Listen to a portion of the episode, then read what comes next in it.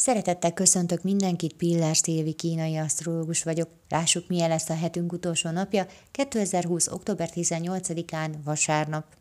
Ez a vasárnap az elvégzett feladatoké és a célok megvalósításáé. Ma nagyon kreatívak, célorientáltak vagyunk, nagyon jól tudjuk, hogy mit és hogyan akarunk, abból nem is nagyon tudunk engedni. Nehezen változtatunk az elképzelésünkön, vagy nem is vagyunk hajlandóak. Emellé társul az erős tenni vágyás.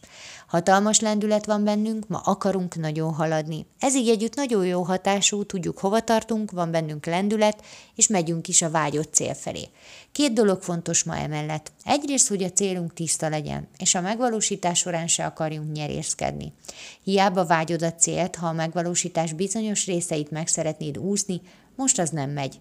A másik, ha valaki az utadba áll, nagyon ideges leszel. Ma tudod, hogy mit és hogyan akarsz csinálni, csinálni is szeretnéd, más meg akadékoskodik. Na, na, hogy kiakadsz. Vigyázz ezzel!